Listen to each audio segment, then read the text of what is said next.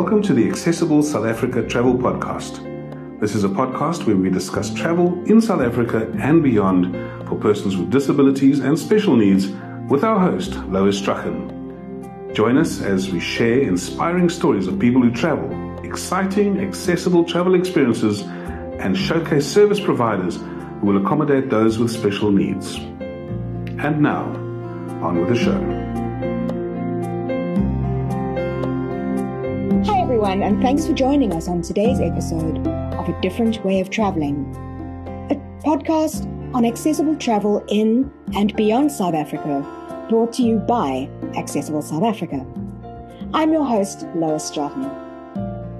Over the past few months, I've been becoming increasingly fascinated and, I'll admit, a little confused by the concept of universal access. What does it mean for those of us who travel with special needs.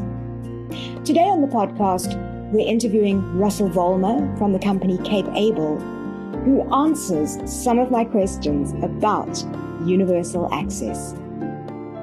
Then, in the service provider spotlight, we're traveling to a guest house in Somerset West, just outside Cape Town. But before we get to the service provider spotlight and this gorgeous guest house, let's learn a little more about the fascinating topic of universal access.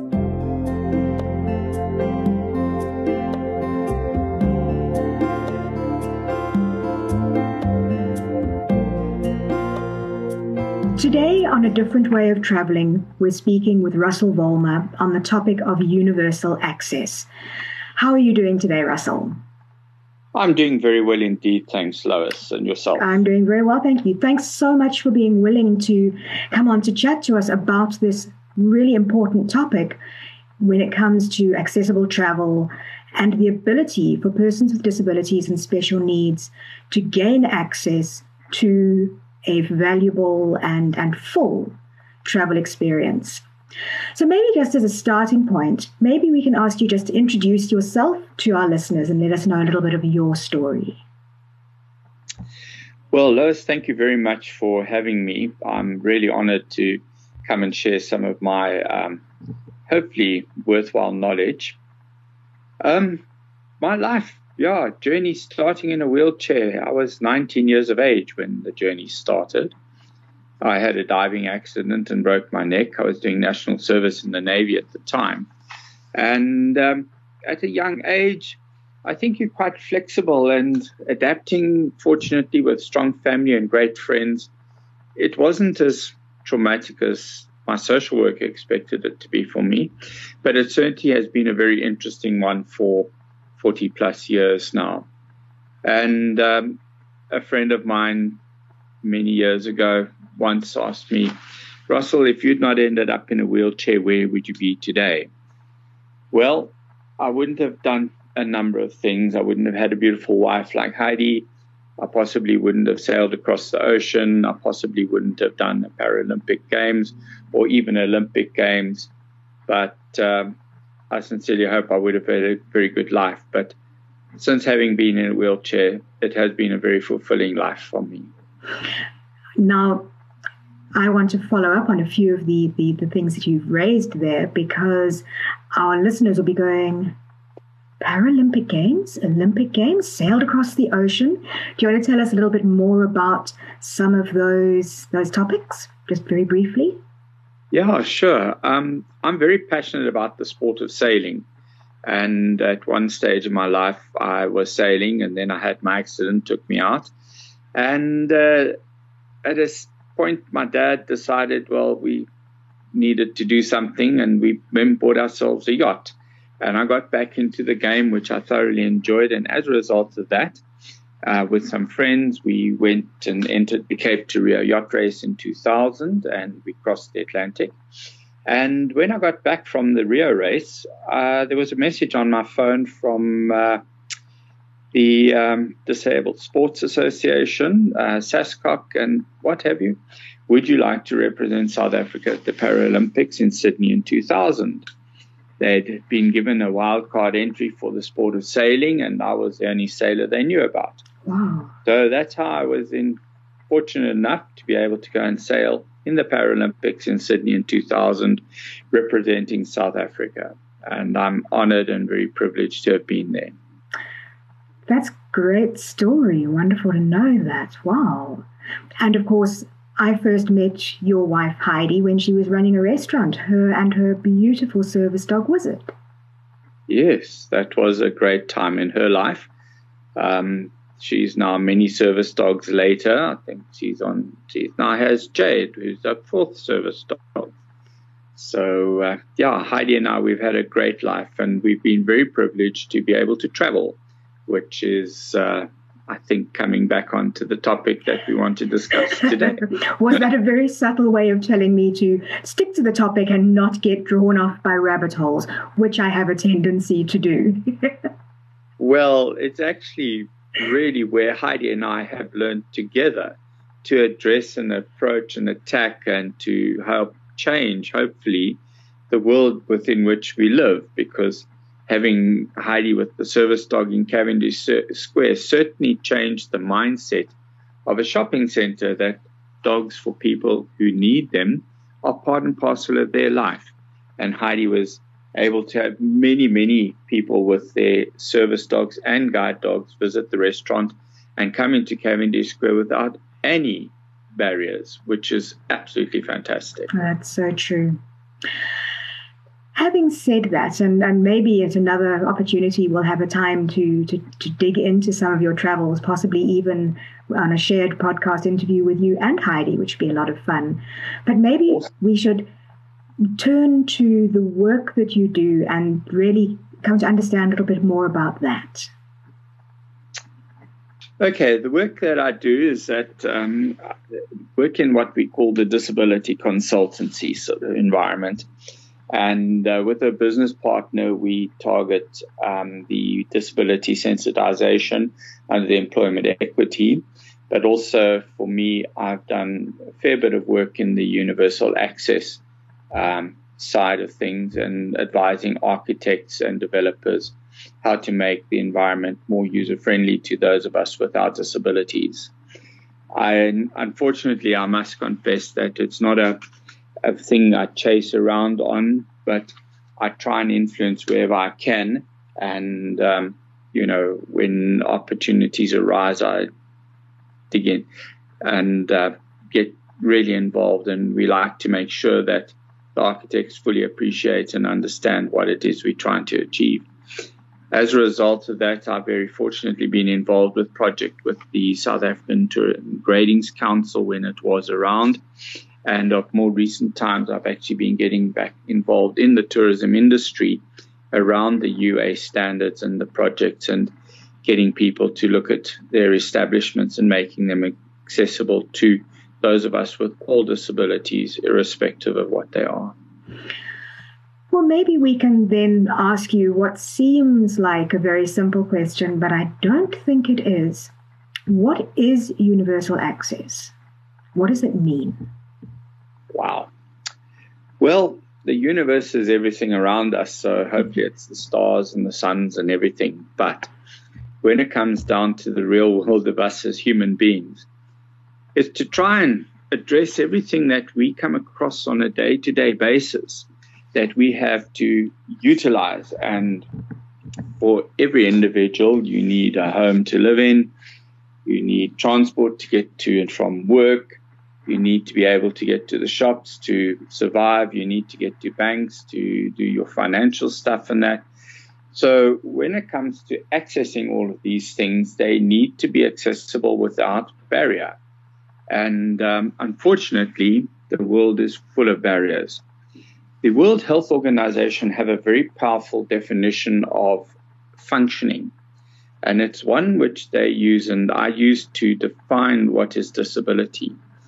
And it refers to the environmental and uh, and in, environmental and attitudinal barriers that a person with a disability may encounter.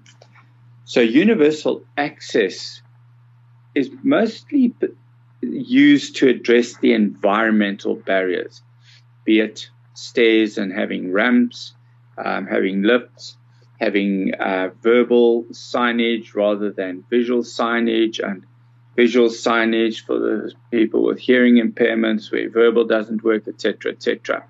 So, unfortunately, the access in the most understanding and the UA thing is towards the environmental. Unfortunately, the attitudinal one, I think, is the one that more affects the ability for those of us without disabilities to function because where there's not attitudes or negative attitudes, we can all function. And I look at the way my friends took me from very first day in my wheelchair and we continued life as normal. If there were stairs, they carried me up and down. If there were transport issues, they would get a vehicle that they could put me in and all that sort of thing. So when the attitude is right, the barriers actually lessened. And the environmental barriers are things that when people have the right attitude, they then think differently about what it means to make it accessible to every one of us with our disabilities. I think that's so true. You to realize that there there are those two components, and often the challenges that we have relate more to the attitudinal barriers, the the, the sense that someone with a disability is unable or un- incapable. So often we have to challenge those barriers and find ways around them. Sadly, that is the truth in that, and you know, just as we were sort of saying before we started the podcast, is that unfortunately, um, changing people's minds and getting them to think of things differently is so difficult. But we try. And moving forward, I think that where people see a ramp and they are open minded, they then start appreciating and understanding why it is there and what it does for the persons who need it. I often find when a person parks illegally in the parking space and I challenge them, sometimes they're very aggressive because they're on the back foot because they know they're wrong. Others, oh, you know, but to we we need to maybe bring an elderly person or something like that, and they think it's sort of their right. And you say, well, you may, but let's get it on the legal side of things where you've actually gone, got your parking discs, or the person has their concessionary parking disc, so that everybody is able to understand that you know why you're using it, and that it also impacts other people if you can relocate the car and leave it available for the persons who are more needy of the space and the access um, to the buildings, etc. So sometimes you can have a positive outcome with that person and their attitude changes. Other times, sadly, you're dealing with a brick wall and those people will never change. And um, that, unfortunately, there's a percentage of the population that fit into that category. Fair enough. So, why then should the hospitality and the tourism sectors be aware of the concept of universal access? The tourism industry is one part where everybody should be able to go and relax and enjoy. And we live in a beautiful country here, and we'd like everybody to be able to share the beauty of what we have around us. Unfortunately, much of it has been excluded for too long, and the tourism industry is aware that it needs to address accessibility. But in fact, the driving force towards the tourism industry to make changes is not necessarily because of the persons with disabilities. It's actually the larger population of people who are elderly and sometimes infirm, but they are wealthy they have the money and therefore they want to spend it. And the tourism industry is changing because it realizes that its survival is based on what revenues it can generate.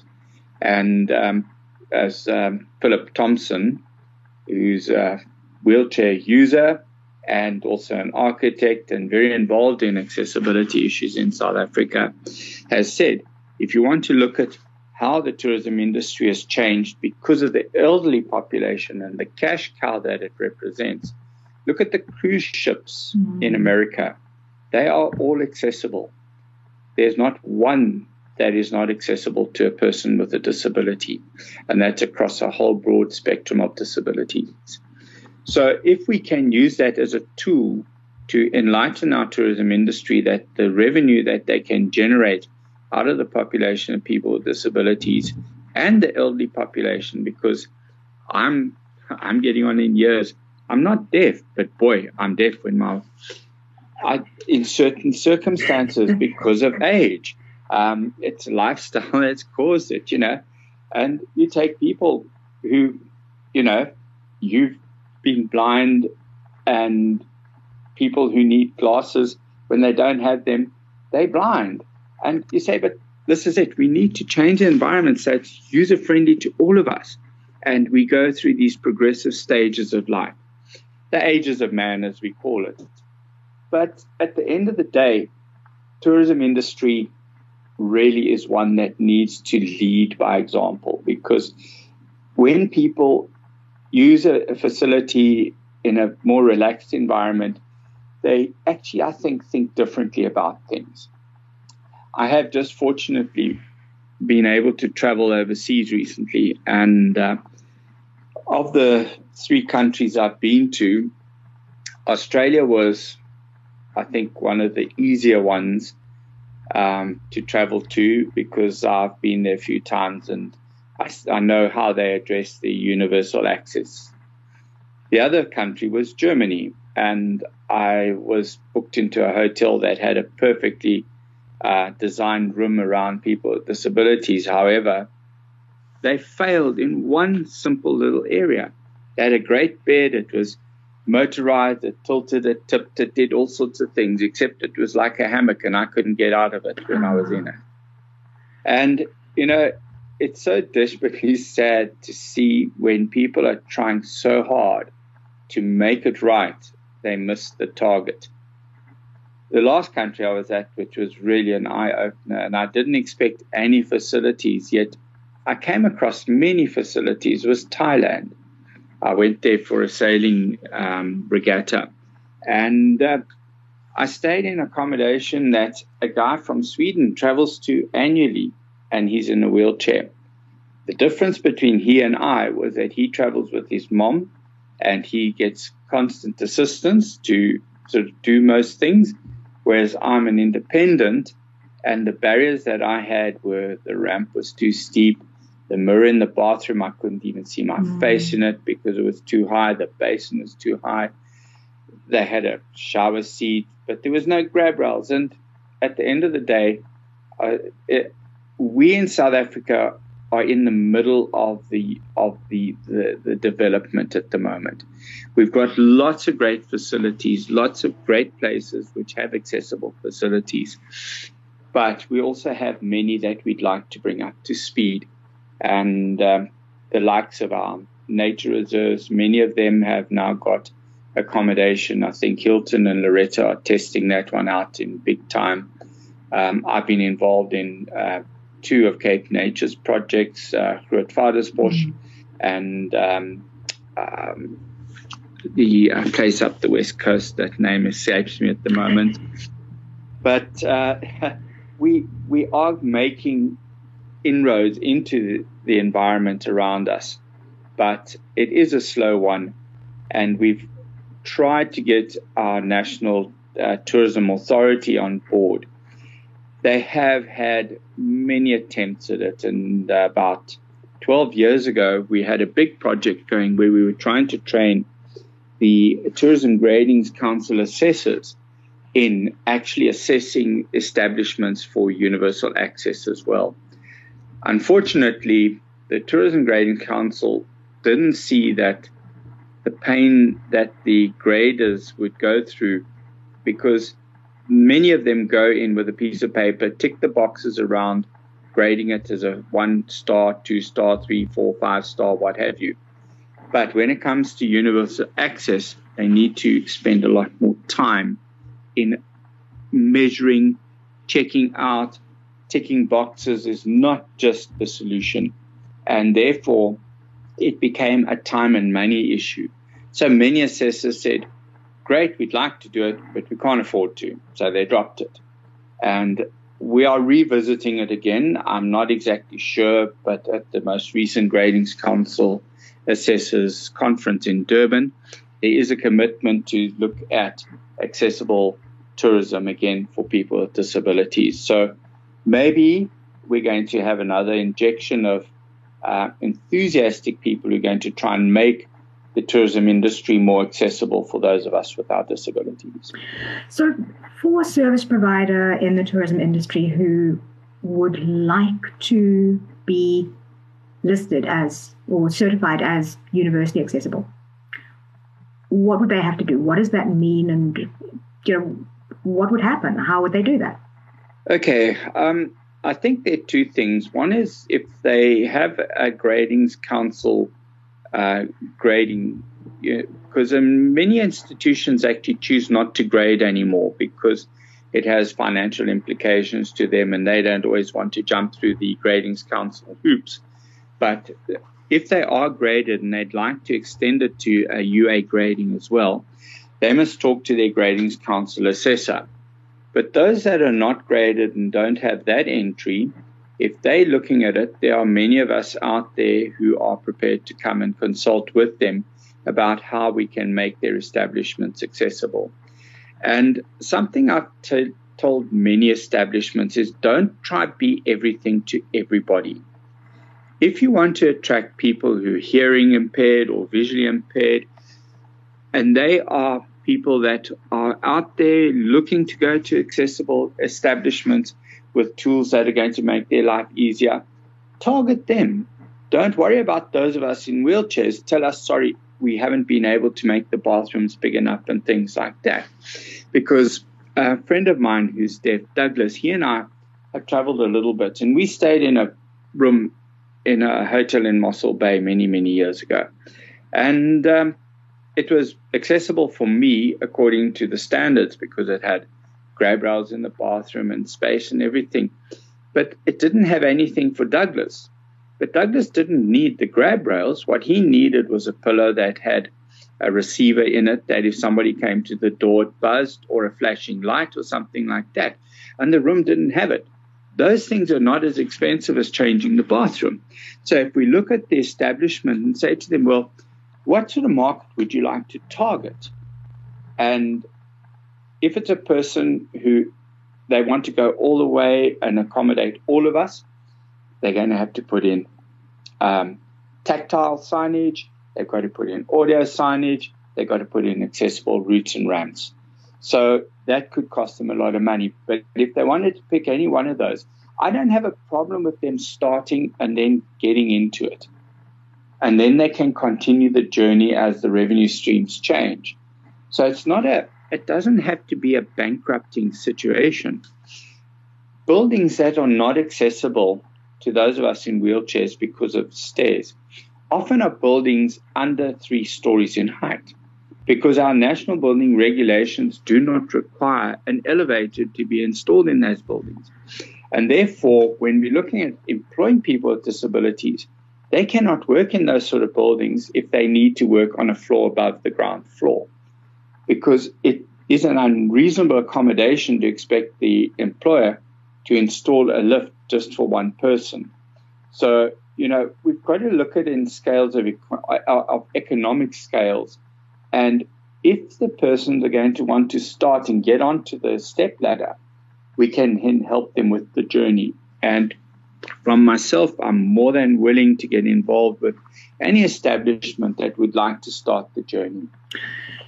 So, is there a kind of, I don't want to use the word universal standard, an international set of standards that can be found somewhere, or what is there that is used to assess that accessibility? Okay.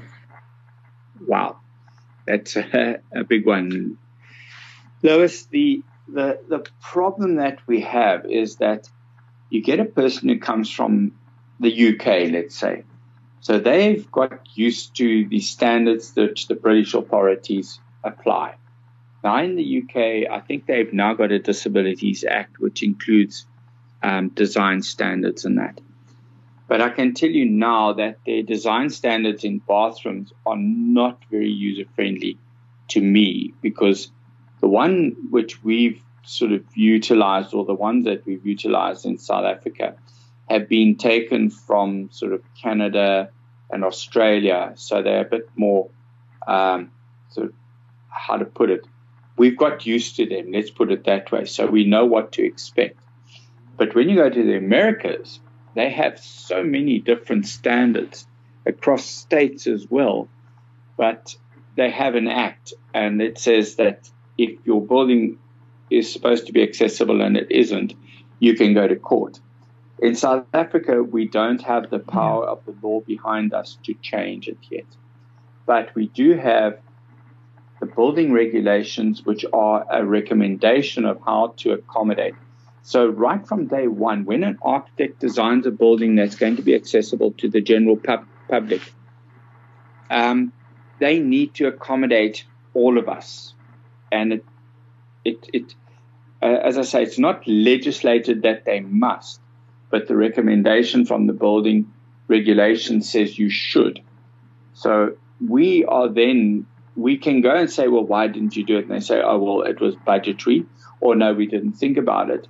We can sue them by saying that they're infringing our right mm-hmm. as an individual to access their properties or what have you.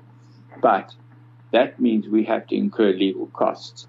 If we had an act in South Africa that said you must make it accessible, we wouldn't have to jump through so many hoops and many uh, establishments would make themselves accessible. So we've got the national building regulations with the Section S, which has the guidelines for making everything accessible. Architects are supposed to incorporate this in all their developments, but they're not prescribed to by law to do it. Interesting. Hopefully, it's going to change. Yeah. It, it, but yeah. coming back to universal, the world, every country takes it differently, unfortunately.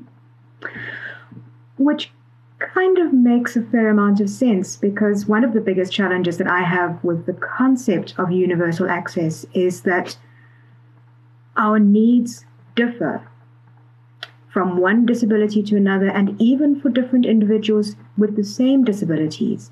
So, finding standards to accommodate each and every one of us completely and totally is almost a staggering concept.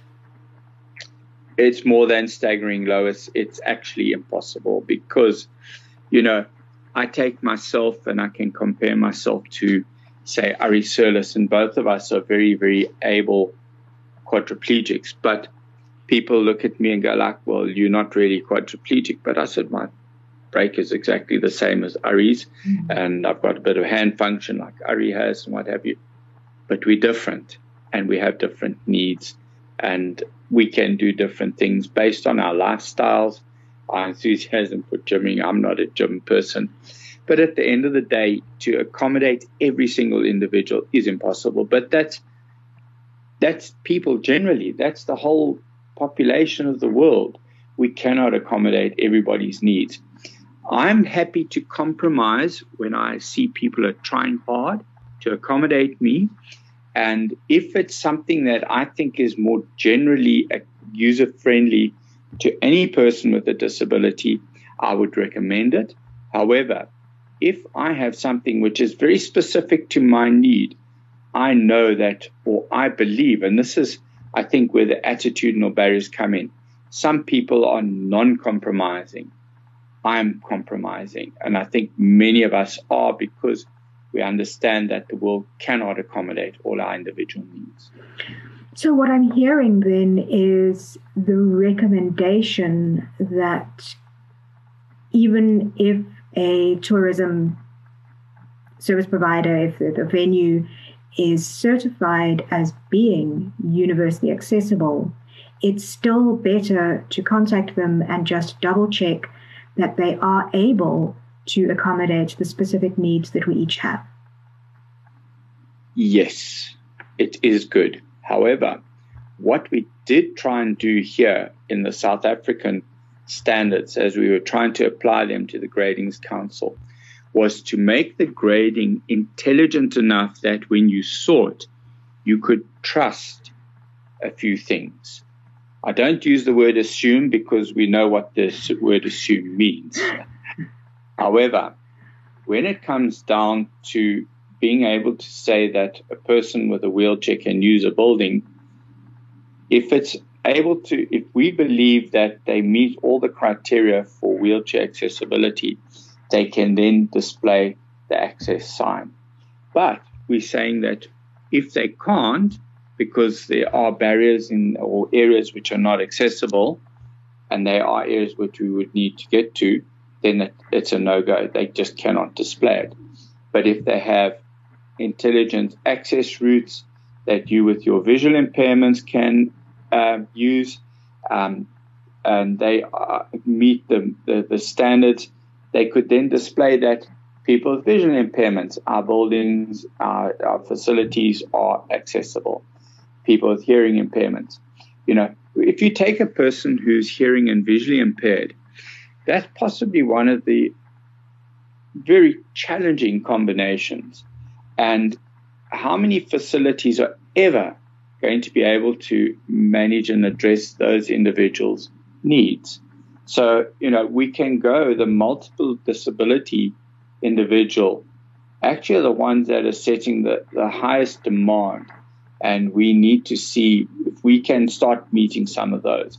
But I think the standards that we have available at the moment are still too narrow and too categorized to the disabilities individually rather than a, a mixture of them.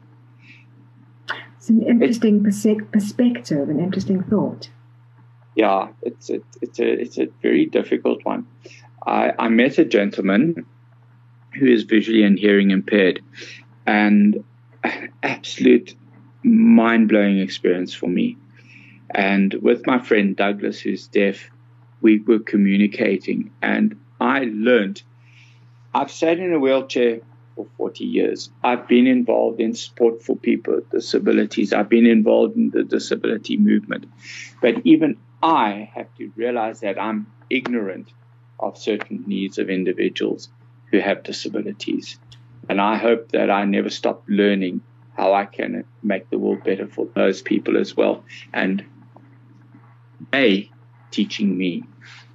i it's something I'm finding is one of the things that I love best about doing this podcast is I'm getting to meet and learn from people across the spectrum of disabilities and it's it's a constant learning experience for me and it's been so fascinating and so enjoyable and I'm meeting some incredible people through this process. So I can totally understand that and I think part of that as well is attitudinal as well that you know that curiosity I think is so important because unless we as a community are aware of what each other needs it's very hard for us to stand together as a single community of persons with disabilities, which is ultimately where we have our greatest power. Correct. Unfortunately, we have over the time, many years now, not been able to get the disability sector to stand as one.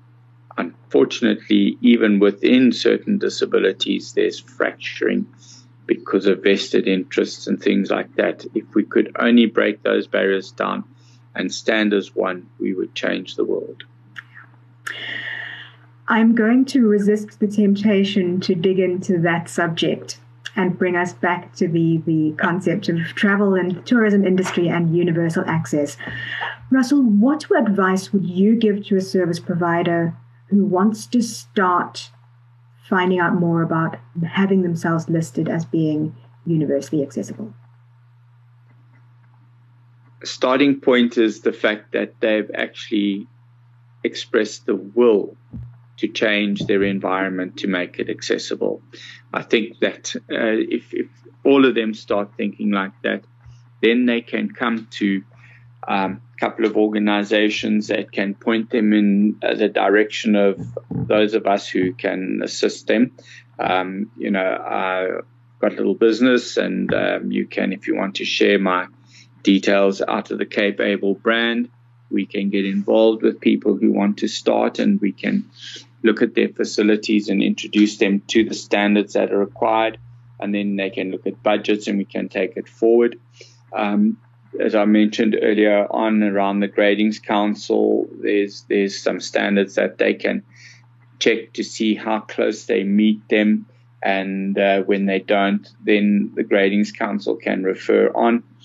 Uh, they talk to anybody with a disability, many people with their disabilities do know of uh, people like myself and that out there who are able to consult with them. So I think it's let's start with the will, and then we will make and direct them in the way.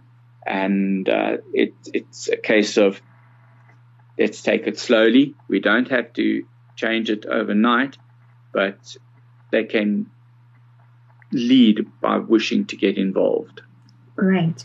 And maybe this would be a good time then to say, would you like to share your contact details so people can reach out to you if they wish? Sure, with pleasure, Lois. Um, they can email me at Russell, and that's Russell with two S's, two L's, at CapeAble, um, and that's a play on words, capable.co.za. So russell at capable.co.za is my email address. I don't know if you want to share a mobile number as well. I'm happy to do that.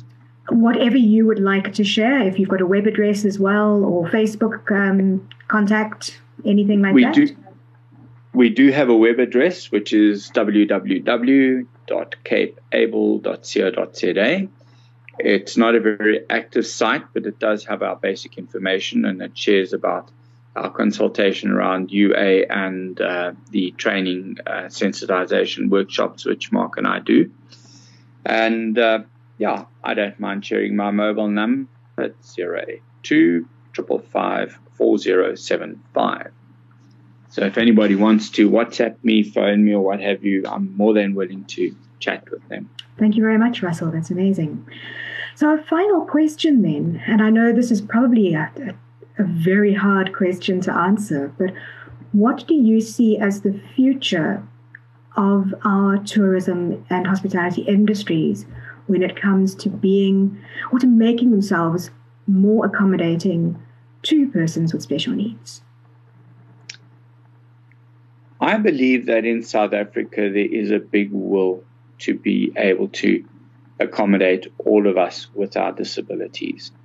And it's just, unfortunately, it takes time to work our way through all of it. I go back to one of my initial issues when I first got involved in accessibility around us with our disabilities was the shopping centers. And pretty much you go to every single shopping center in the world today, you will find parking bays, you'll find accessible toilets, you'll find many, many facilities there. I think they fail when it comes to folk with visual impairments because some of that is kind of uh, a bit beyond their perceptions. But, you know, generally, we used to be challenged by the centers when we said to them, make it accessible to people with disabilities. They said, well, how many people with disabilities come? Once they started making those facilities available, where did the people come? They just came out as woodwork, and there were suddenly hundreds. I remember going to Tyger Valley Center and couldn't get a parking space because they were all full. And I was very happy to see most of them legally full. yeah. So, you know, once we start and we start moving, you know, Table Mountain is looking at making itself more accessible. Um, the waterfront in Cape Town mm. still has a way to go, but it's done a big job at trying to accommodate our needs and that. Um, the hotels in South Africa, many of them have rooms that are accessible. They sometimes miss the targets because they hand over the development um, to to installing all the facilities to um, laborers who don't actually understand and sometimes, you know, the grab rails at the wrong height or at the wrong angle in the wrong place, the mirrors. But it's up to us to audit some of these things, alert them to it, and get them to change as soon as they can to bring it back online. I do know that many of the sports stadia are also accommodating, and that's because they understand that there are many people with disabilities who like attending their sports, their favorite sports. Um, so yes, we are we we have a community in South Africa that is looking to change to accommodate, but it is a big task, and there are those who will hide behind the financial restraints, and some of them who take the gap and say, "Well, we're not obligated to do it." We will root out some of those, but generally, I think the attitudes have changed, and people are enthusiastic about it. And I think for the likes of yourself, myself, the Hiltons, the Philips, um, the the Ari Seirlis, and those of South Africa's disabled sector. If we keep on going out there and showing our faces, they're going to change for us. Thank you, Russell. Some interesting insights there.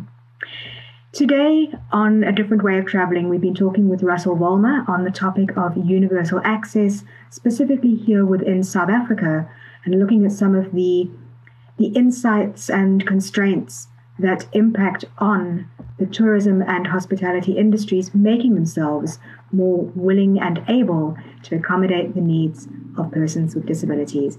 Russell, thank you so much for the time. It's been fascinating to talk to you today.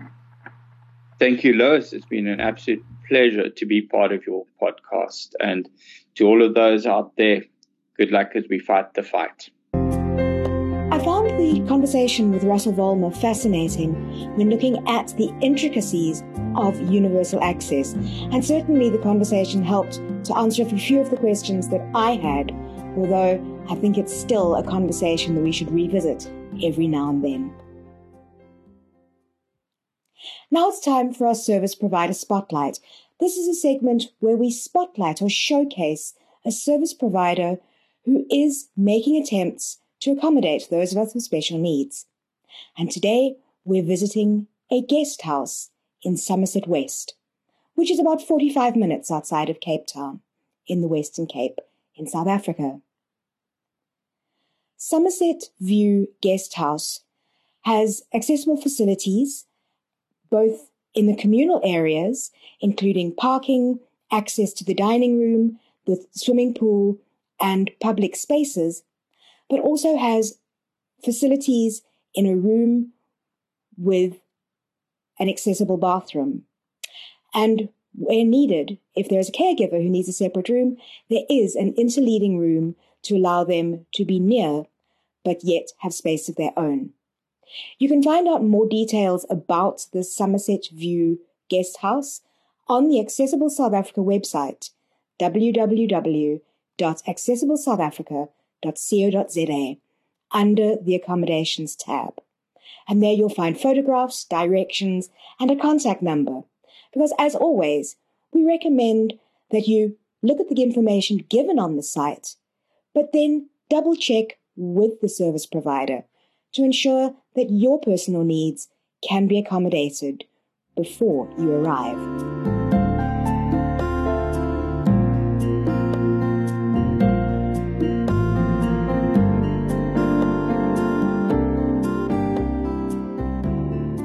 Of the things that I really enjoy about researching the travel quotes that I use in each episode is that they allow me to really distill what I think about travel, why I love travel, and the experience of going to new places and trying out new experiences. And today's quote is no exception. It's from Oliver Wendell Holmes, and he said, A mind that is stretched by a new experience can never go back to its old dimensions. And for me, that really does encapsulate so much about what I love about travel. It's been really great having you with us on today's episode of A Different Way of Traveling. Thanks so much for joining us. Thanks for listening, and we hope to see you next time. That's it from us for this time. You can find Accessible South Africa on the web at accessiblesouthafrica.co.za or on Facebook and Instagram at Accessible South Africa or on Twitter at Accessible SA. You can also email us at podcast at accessiblesouthafrica.co.za. Editing by Deirdre Gower. Our theme music is by Louis Chichao, based on a motif by Lois Strachan. Credits read by Andre du Toit, the big positive guy. Thanks for joining us on Accessible South Africa Travel Podcast. We'll see you next time. And until then, happy travels.